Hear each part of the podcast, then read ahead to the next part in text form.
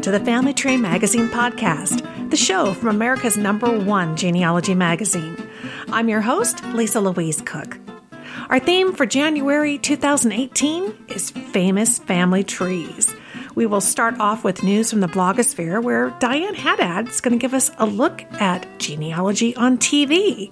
And then we will jump right into our top tips segment where author Shannon Combs Bennett will remove the mystery around heraldry. In our 101 Best Website segment, we'll dig into a genealogy website where you can not only very likely find your ancestors, but also lots of famous folks. Dave Fryxell will be here to tell us more. And professional organizer Janine Adams is here to talk to us about Family Tree University's latest workshop on getting organized. And finally, we will wrap things up at the publisher's desk with Allison Dolan. There's a lot to cover, so let's get to it. Our first stop is the news from the blogosphere with Diane Haddad.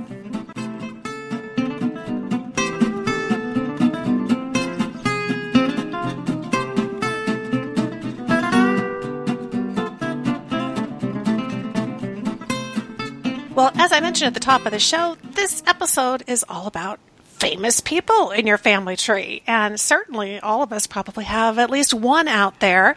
And uh, here to talk a little bit more about this subject to kind of kick us off is Diane Haddad, the Genealogy Insider blogger. Hi, Diane. Hello. Um, I see that you blogged not too long ago about some big news that's happening over in the UK. Tell us about that. Mm-hmm. Yes, Prince Harry has become engaged, and um, it's kind of exciting. Yeah. I just enjoy watching um, princes and princesses. Gosh, I royalty. remember getting up in the middle of the night and watching Diana get married, and oh my gosh. Yeah. And William and Kate. Mm-hmm. So I'm looking forward to doing the same thing this year. They're actually getting married in 2018, apparently. Yeah, spring, it's coming up really fast. So I did a blog post kind of on the heraldic arms of um, Prince Harry and William and sort of speculating on what might happen with Meghan Markle. I'm kind of expecting something similar to happen to um, the Duchess of Cambridge, where um, the Queen granted her arms, and I imagine they'll do the same thing with Meghan Markle. Exactly. And I think in your post you were talking about how Kate and William had arms kind of together. So we might expect to see that Harry and Meghan would have what, what they call them conjugal arms. Yes, um, yes, I learned that those are called conjugal arms, and there's a coat of arms that's created that joins the arms of the couple. Exactly. And I know later in this episode we're going to have Shannon Combs Bennett here. She's got a whole article that you have in the magazine on heraldry and, and how the coat of arms things work. And it's one of those things most of us have heard of. And I know, like me, I don't know much about Right. what it all really means. There are a lot of myths surrounding it, and Shannon's article kind of goes through what each symbol means and um, where it comes from. So, some of Princess Diana's elements of her arms were incorporated into those of her sons, and it's kind of fascinating how how they've done that. So they do kind of show some of your, your ancestry and things that are significant in your family in your coat, which is, I think, really neat. And I know a lot of people often wonder do I have famous people? Do I have royalty in mm-hmm. my family tree? What do you say to people who ask you that? Well, a lot of people have family stories like that, and sometimes it comes because their last name is Washington, or you know their dad always had a coat of arms on the wall, and so they um, believe that they have a family coat of arms. And sometimes there's a grain of truth. Um, sometimes there's no truth to it, and it's just a family story that's been developed. If you do believe that you have a famous ancestor, um, you don't do much different from any kind of genealogy. You research your line as far back as you can, and you um, research the famous ancestor as far back as you can, and then you look for a common ancestor. And it's fairly easy online to find ancestry information of well known Americans, um, usually just by Googling the person's name and genealogy. Right. So you're saying our strategy is not to go to the shop at Disneyland and say, I want the co- coat of arms. Exactly. or the one in the mall. exactly. Well, yeah, there's there's lots of different ways, I guess, looking at other folks' trees on Ancestry, and um, we, it all comes back to our own research, doesn't it? You have to do the legwork to really see where the connections are. It does. And I hope people, it's exciting to be related to someone who's well known, but yeah. um, our everyday normal ancestors who are just kind of humble and went to work every day and raised their families, those people are very important also. Yeah. And they also have very interesting stories. Well, they're the reason why we're here. But of course, if you want to test your knowledge about the royal family tree, see how much you know about that, just in case your tree hooks up with it. Uh, Diane, you have a link on the end of this post where they can get, take a little quiz, right? Uh huh. Yep. Totally fun. Okay, well, this was a great kickoff to an episode. Let's uh, keep talking to all the folks at Family Tree Magazine and find out if we can figure out more about the famous people in our family trees. Thanks so much, Diane. You're welcome.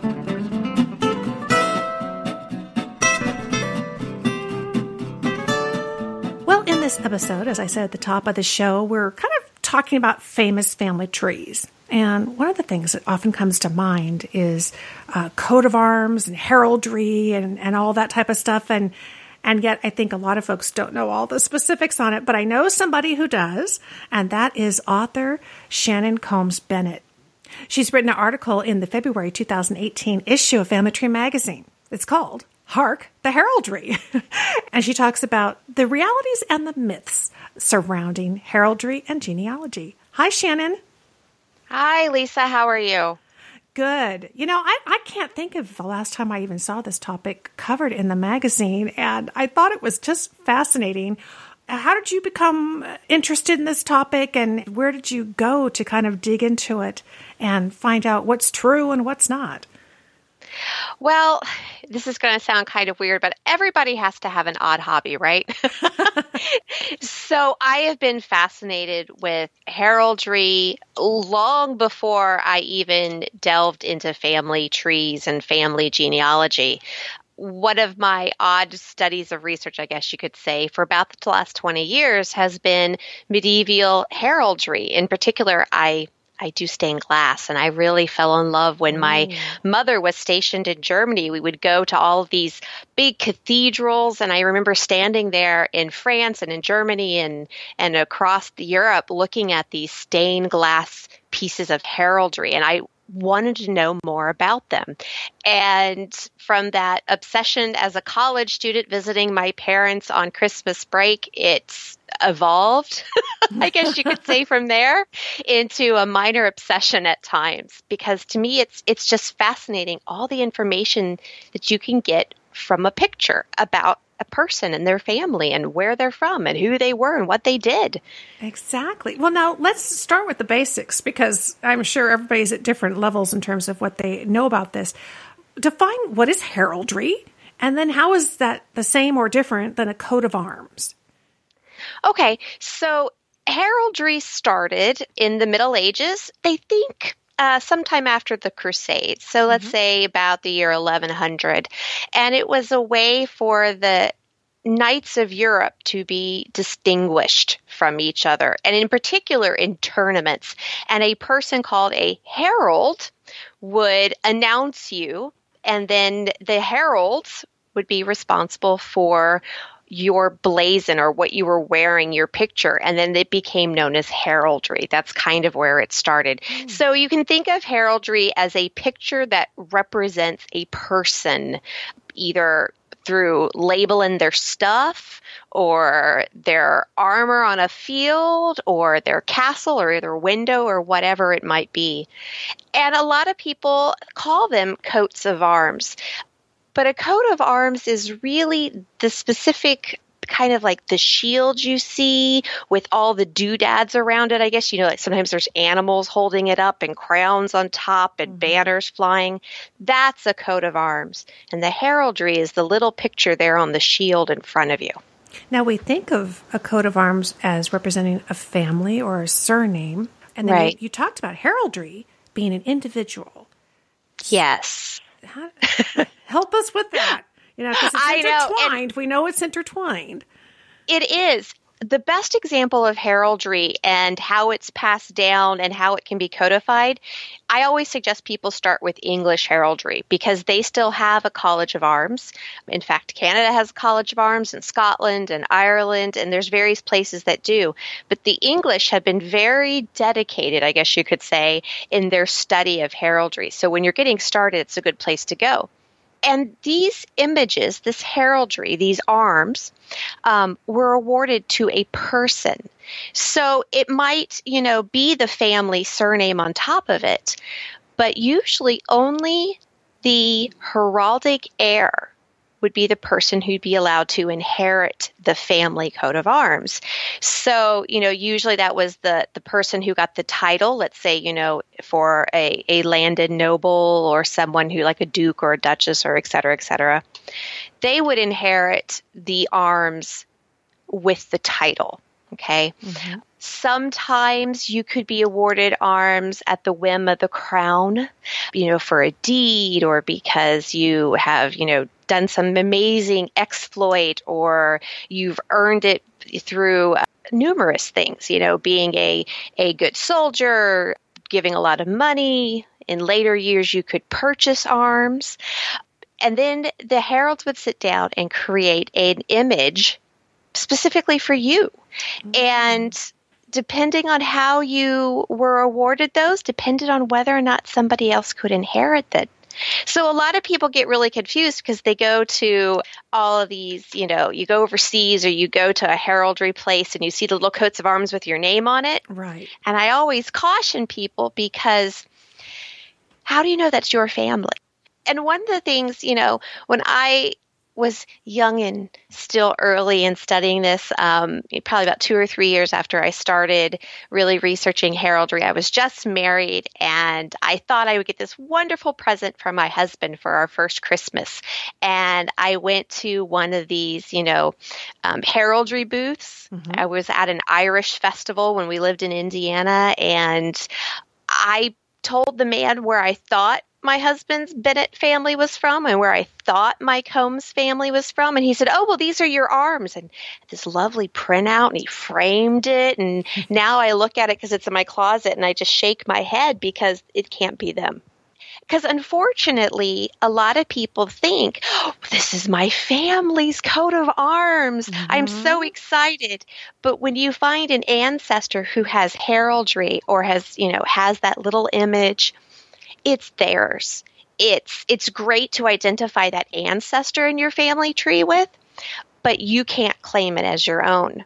And there are international laws, believe it or not, where, you know, if you claim someone's heraldry, you can be sued for it under some courts. Um, it's that serious. I don't think us as Americans think about that, you know, because we think of them as these really cool ancestral pictures, right. or you know, a piece of my family puzzle. Oh, I I had a person who was so important, or you know, whatever, who was given these this wonderful image and this heraldry, and I can put it up in my house. But if you did that, you know, let's say in England, somebody could come and if they are the rightful heirs to that arms, they could take you to court for it. Wow.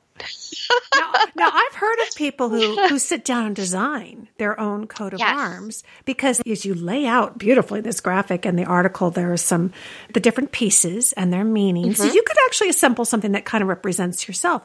Now, is that technically something that, that anybody could do, or is it there's official and there's non-official based on whether or not they're registered? yes. Well, there actually is a registration process. Believe it or not, you can go out online and if you search for heraldic registration or you go to the um, College of Arms in London, there are guidelines you can follow on their website. And for a lot of Americans, believe it or not, if you can prove that you are descended from an English man, I think a lot of us can, mm-hmm. you can apply to the Heralds in London to have a coat of arms designed specifically for you. Wow. Now, it's not cheap, but they will work with you. A few years ago, gosh, it has to be more like 10 years ago now, there was actually a man who designed, he's in the IT communications field, and he has a coat of arms and heraldry with a cell phone and a satellite on it. So you can have it any design you want it to be, and the heralds at in London will work with you to design it to mean something to you. Mm-hmm. Um, so, for example, when Kate Middleton, now the Duchess of Cambridge, married Prince William, she had a coat of arms because she became a duchess and with that came you know a royal prerogative to bear arms and etc and if you go out and you look at her arms it's very simple very clean it has what's called a chevron which is a big peak in the middle of it, and it has three oak leaves. And the semblance of it, according to the College of Heralds, is that it's to represent her family.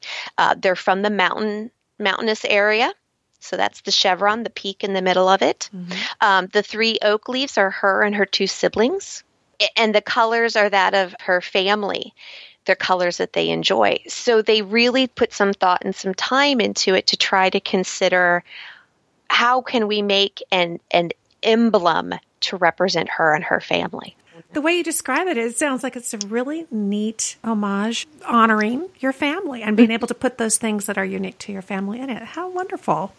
Yeah, it, it really is. And once you start learning the little nuances, because there's certain designs that can be placed on a coat of arms or a piece of heraldry mm-hmm. that will distinguish you from your siblings.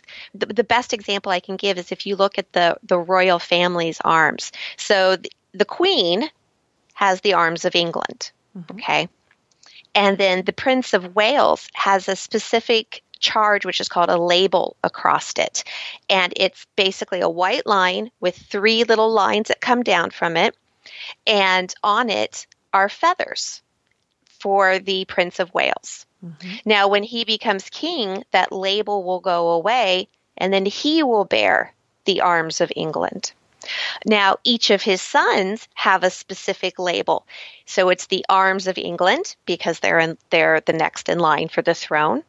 And then their label, I think if I remember correctly, on Prince William's, he has three seashells to represent his mother's arms.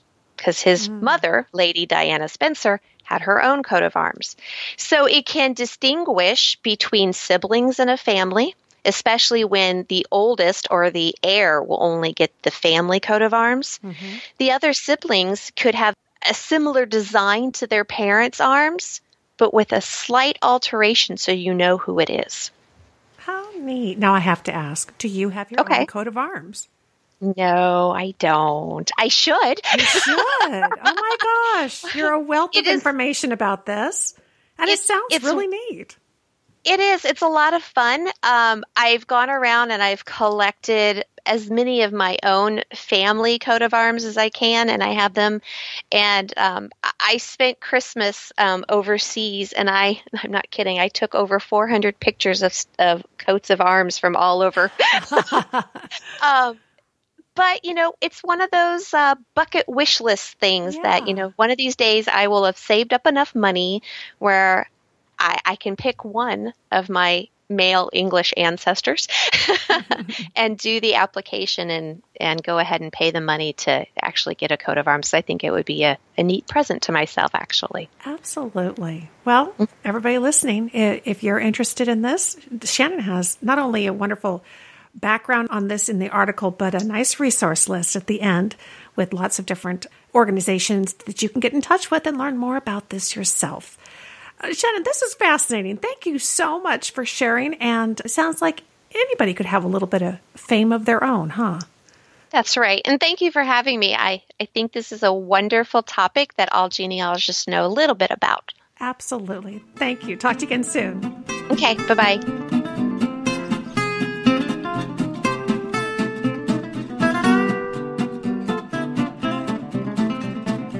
In our 101 The Best Websites for Tracing Your Roots segment, author David Fryxell is back to talk about a website where you can find many famous folks, and that's Find a Grave. Welcome back, Dave.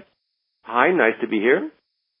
good to have you here. You know, uh, we're doing this over Google Voice today because I have no internet, so it might sound a little different to the listeners, but um, you know, with technology, we just have to work around, don't we?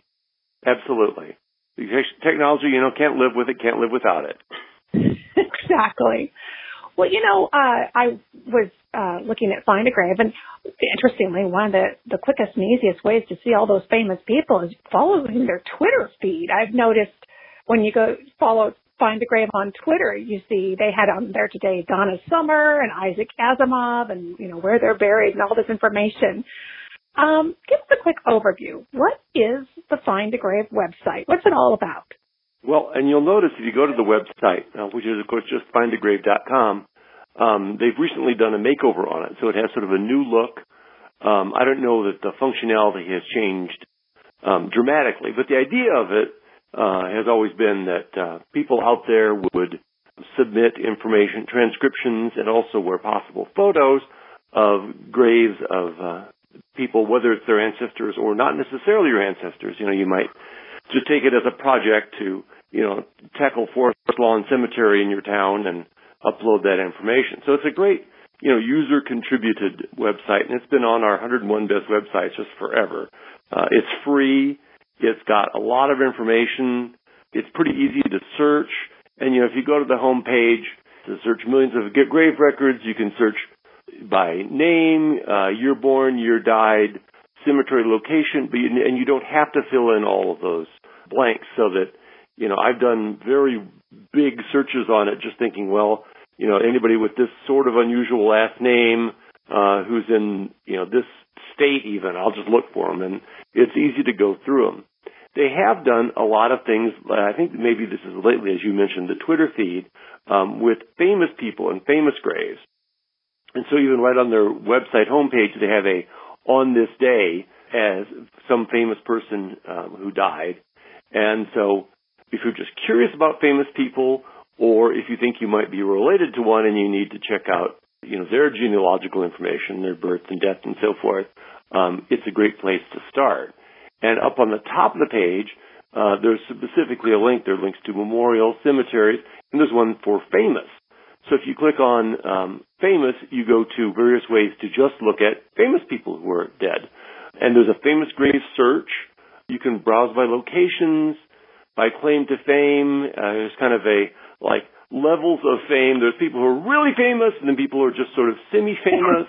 Um, new listings. People on the side, you see born, died on this date, yearly necrologies, interesting monuments, and so forth. I was browsing around. I, uh, the browse by location is kind of interesting. Um, you can go to famous graves by location, and there's North America, and there's like this whole big list. And I clicked on Arizona, where we live, and I was fascinated to notice that the second um, one list, the first one is Waylon Jennings, who is mm-hmm. buried buried in Mesa, but the second one is Ted Williams, the baseball great. And I thought, why in the world would Ted Williams be buried in Arizona? Well, if you look it's kind of funny because he's not exactly buried. If you look at the name of the cemetery, it's Alcor Life Extension Foundation. I'd forgotten it's actually, he's not buried, he's cryogenically frozen in hopes oh. that someday we might bring him back. So you can get and all kinds of stuff on the uh, Find a Grave website. Oh my, well, if anybody could find things like that, it would be you. I mean, that's, that's fascinating. And I think you know, the whole famous people thing is, is kind of a nice little introduction, particularly for people who are brand new to genealogy. And it can seem kind of overwhelming. It can be fun just to dig into easy names that you would recognize and just get a, use that to kind of get a feel for the website, don't you think? It's a great way to get used to the website because they, they really make it easy to find famous people. And then you can sort of you know, follow the breadcrumbs. It's like, well, that's interesting. I wonder, for example, who else is buried, quote unquote, at Alcor Life Extension Foundation?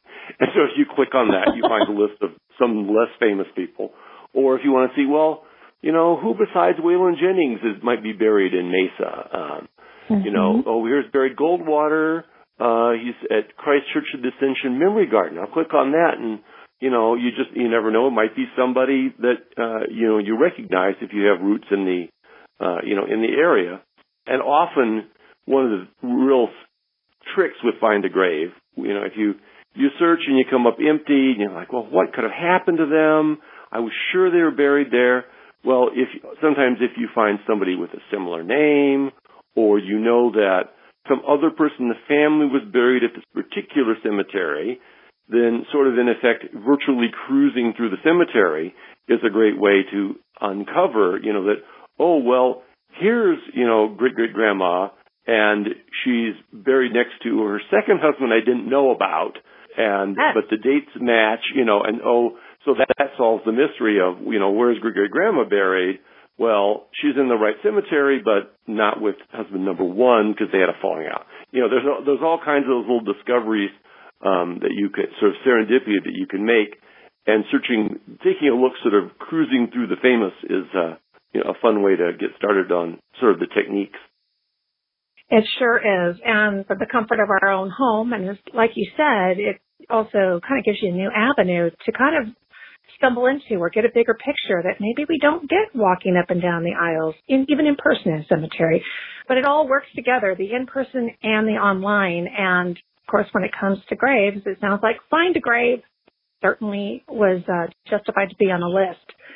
I always love the fascinating things you find. I cannot wait to talk to you about the next website in an upcoming episode. Thank you so much, David. Looking forward to it. Thanks.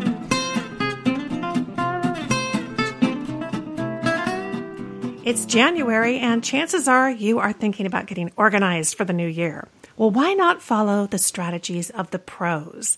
I've invited Janine Adams to the show to share some of the tips that she's gathered from well known genealogy experts that she's going to be sharing in an upcoming workshop. The workshop is called What the Pros Know Genealogy Organization Tips. Welcome to the show, Janine.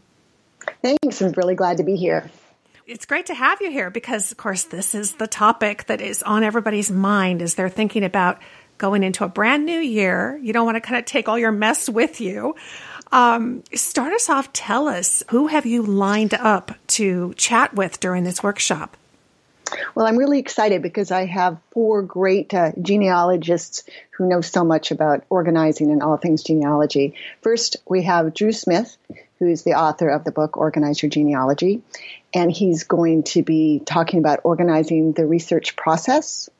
Then we have Joshua Taylor, who is the president of the New York Genealogical and Biographical Society, and people probably know him from Genealogy Roadshow. He's going to be talking about time management and staying focused in your genealogy.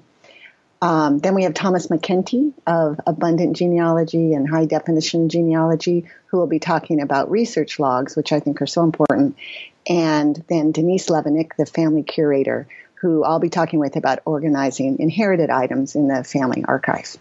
Oh, what a terrific lineup. And, and I know that uh, organization is certainly a topic that's near and dear to your heart. Uh, that's kind of the focus of what you talk about on your blog. So I'm guessing that you may have some favorite organizational tips that you can share with us.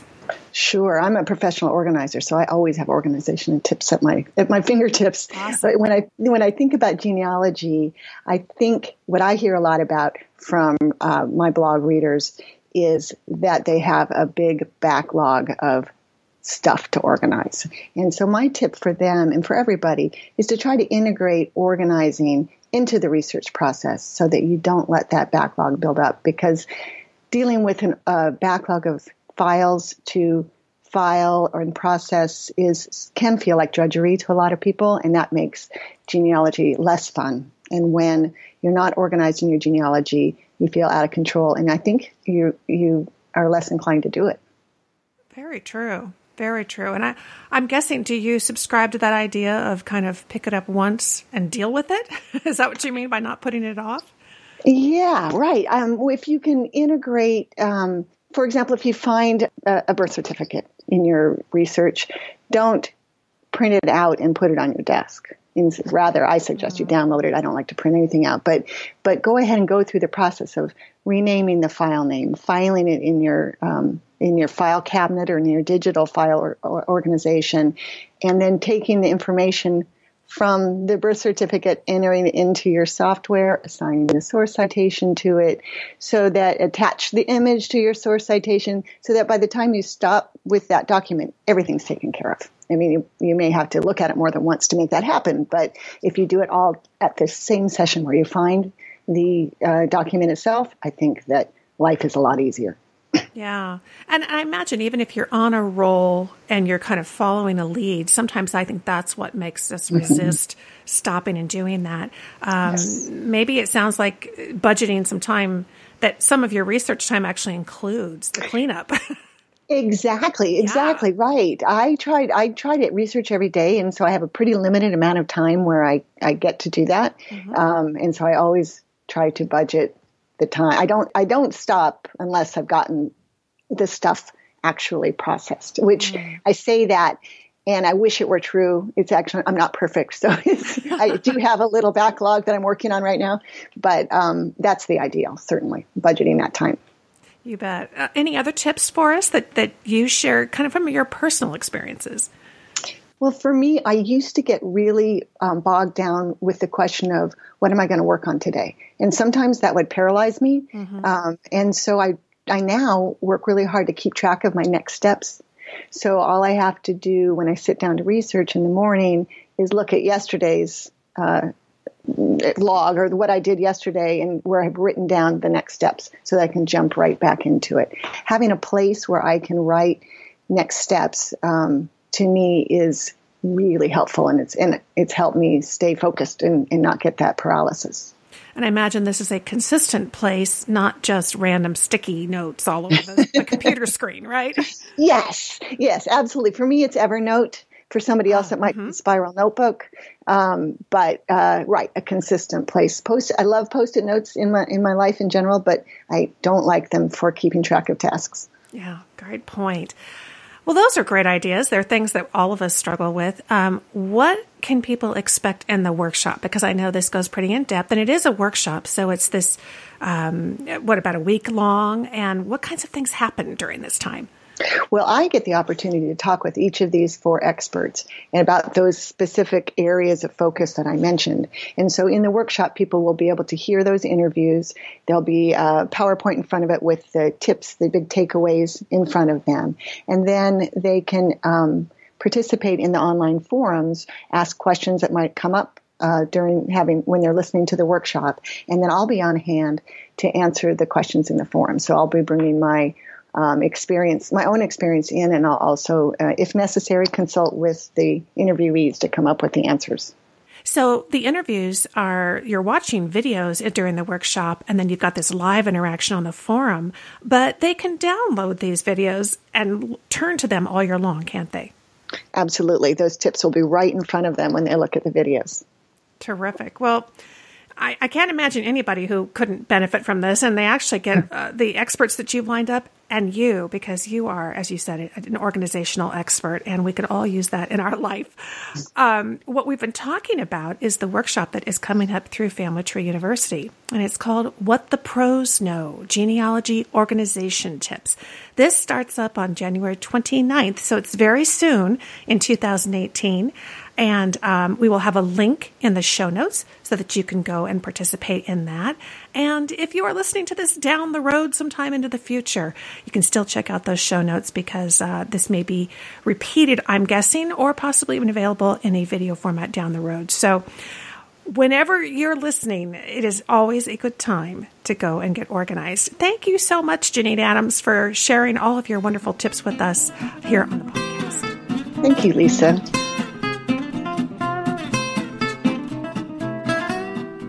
Well, can you believe we're already to the end of this month's episode? And of course, that means we need to stop by the publisher's desk and check in with Allison Dolan. Hi, Allison. Hi, Lisa. Happy New Year. Happy New Year to you, too. It's, it's amazing it's already 2018, and we've been uh, having some fun, I think, kicking off the new year, which is kind of fun talking about famous families. But I'm kind of interested to know. I know you've shared in the past different uh, genealogical research that you've done, and, and kind of how you apply what what goes on in Family Tree Magazine in your own personal research. Do you have any personal New Year's resolutions that you want to share with us? I sure do. I think that this is a great time of year. It's always very busy and very stressful um, coming off the holidays, but being a time when people take stock of things and really kind of recommit to um, what they want to accomplish in the new year. I do that every year in genealogy. We come into a new business year for Family Tree, and I think about all the cool things that we're going to do um, in our business, and then I think about how I can apply that to my own research and what I want to accomplish. And so I've been doing that. And the first resolution for me is taking advantage of getting some personal research accomplished this year. So every year I go out to Salt Lake City for the Roots Tech conference, which is happening at the end of February this year. And in years past, I've poked around at the family history library, and some years I've gotten some stuff done, and some years I really haven't gotten much accomplished that I'd like to. So I'm committing to taking the next little less than two months to do my legwork and prepare and have some really clear objectives and records that I'd like to look up and um, make some progress on my family tree while I'm there. So I better get started today. well, that's a great idea. I I'm ashamed to say how many times I've gone to Roots Tech and it just came up on me so fast and I get there and I realize I I don't even think I'll go to the library this time because I don't have my ducks in a row and and, you know, you're talking about making sure you've got your documents in a cloud storage where you can grab them. Maybe you just have your tablet with you or whatever. You've already figured out kind of what your research question is and the pieces of that. I mean, it takes a little bit of effort, but it sure pays off when you're there. It sure does. And, you know, I think anybody can apply this um, to their own situation, whether you're going to Salt Lake City or you're just going to the local public library. Yeah. It's so important to make the most of that time so you're not fumbling around and you're actually getting to use that for something productive. So things like checking the catalog, making sure the materials or the films that you want are present, and if they're not, ordering them in advance, um, setting forth clear objectives, all of that stuff will help us make the most of our time when we're actually on the ground doing research in a facility. Awesome. Well, that's a great resolution. Uh, did you say you have two? I do. So, my second resolution relates to something very personal. Some of you who are regular listeners might have noticed that my voice was missing for a few episodes recently, and that's because I recently had a new baby. My son Declan was born at the end of September, and as a new mom, with multiple kids and a thriving career, I often don't have a lot of time for much else besides working and being with my family. Right. But you know, every mom and dad like to make a baby book for their kids. And um, with subsequent children, that's often something that maybe falls by the wayside a little bit. But one of my resolutions is to work on that baby book for Declan so that not only he has it, but future generations will have that as a genealogical record of his birth and his early months as a baby. That is a great idea. My daughter's doing the same thing. She has a brand new baby girl. And uh, it's it's so easy to think, oh, you're going to do it, and then I remember, I think with my third, it was probably a couple years down the road, and just like with genealogy, uh, the information is not as fresh in the mind three years later as it is at the time of the event, right? Exactly. Primary and secondary sources. Exactly. I love it. Well, perfect genealogy resolutions. I bet you there's a couple people out there who are saying, "Oh, yeah, I've got my version of that. I think I'll do it." And um, it's always kind of feels good. I like having a focus, what I'm going to do in the coming months. It's, it's nice. Hey, this is terrific. We are looking forward to talking to you again next month. And of course, congratulations on the adorable baby. Thanks, Lisa.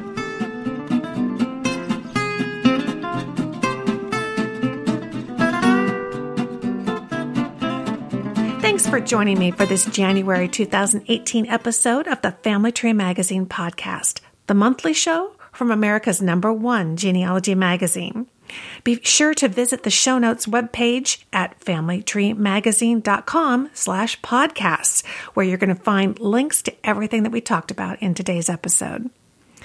Thanks again for joining me. I'm Lisa Louise Cooke, and I invite you to visit me at my website, genealogygems.com, where you can listen to my free podcast, the Genealogy Gems Podcast, which of course is also available for free through iTunes, as is this show, and we have an app for that. Until next time, Have fun climbing your family tree.